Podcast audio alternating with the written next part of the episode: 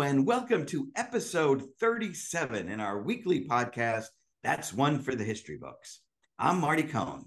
My good friend and co host, Hugh, Ryan, and I are profiling Americans who made important contributions to our country, but who have not received the popular credit that we think they deserve. Today, we're diving into the fascinating story of Vesta Stoudt, a woman whose simple idea changed the course of history during World War II, she played a pivotal role in revolutionizing the way we package and seal goods. So Vesta Stoudt may not be a household name, but her contribution during World War II had a profound impact on the lives of countless soldiers on the front lines. Born in Pennsylvania in 1890, Vesta was an ordinary woman, mother and housewife. But her determination and ingenuity changed the face of warfare. In 1940, as the United States entered World War II, the military was faced with a significant logistical problem. Soldiers in the field were struggling with their equipment, especially when it came to the ammunition belts for their firearms. These belts were sealed with wax, making them difficult to open quickly, especially in the heat of battle. So enter Vesta Stoudt, mother of two sons serving in the U.S. Navy. She got herself a job at the Green River Ordnance Plant in Illinois in order to help them. She was assigned to inspect and wrap cartridges used to fire rifle grenades. The cartridges were packed in small boxes, which were waxed and taped to prevent them from getting moist. The tape, made of thin paper, included a paper tab, which a soldier would jerk to open the box quickly. It was a simple process, about the last thing anyone would have thought could be improved or changed. But Vesta noted that the paper tab was weak. It tore away from the tape, which was supposed to come off with it. This would compel a soldier to dig around to open a box of cartridges. Seconds are precious when the enemy is approaching. How much better would it be if the tab were, tab were made of strong cloth? Ms. Stoudt thought to herself. Vesta's idea was simple but brilliant. She designed a new type of packaging, specifically a tape that would be strong, easy to tear, and waterproof. She called it the Stoudt tape. So you may be wondering, how did Vesta get her idea into the hands of the military? She didn't have the internet or social media at her disposal, but she was relentless. She created a mock up of her tape by using ordinary medical tape, and she wrote a heartfelt letter to President Franklin D. Roosevelt directly, explaining her idea and what she saw as its potential impact on the war effort. She wrote, quote, Now your son, my son, and our neighbor's son must pull this tape off in some way, perhaps with his teeth or a knife, if he's lucky enough to have one. Nine chances out of 10, he doesn't have a knife. The enemy has time to kill hundreds of our men while they're trying to open the box to get to the cartridges.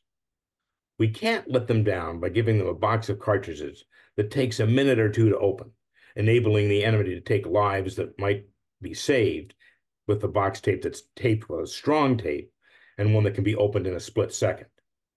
Please, Mr. President, she wrote, do something about this at once. Not tomorrow, not soon, but now. We packed nearly 10,000 boxes today on my shift, and all were wrong. The president received Vesta's letter, and he didn't take it lightly. He passed it on to the War Production Department, where it caught the attention of top military brass.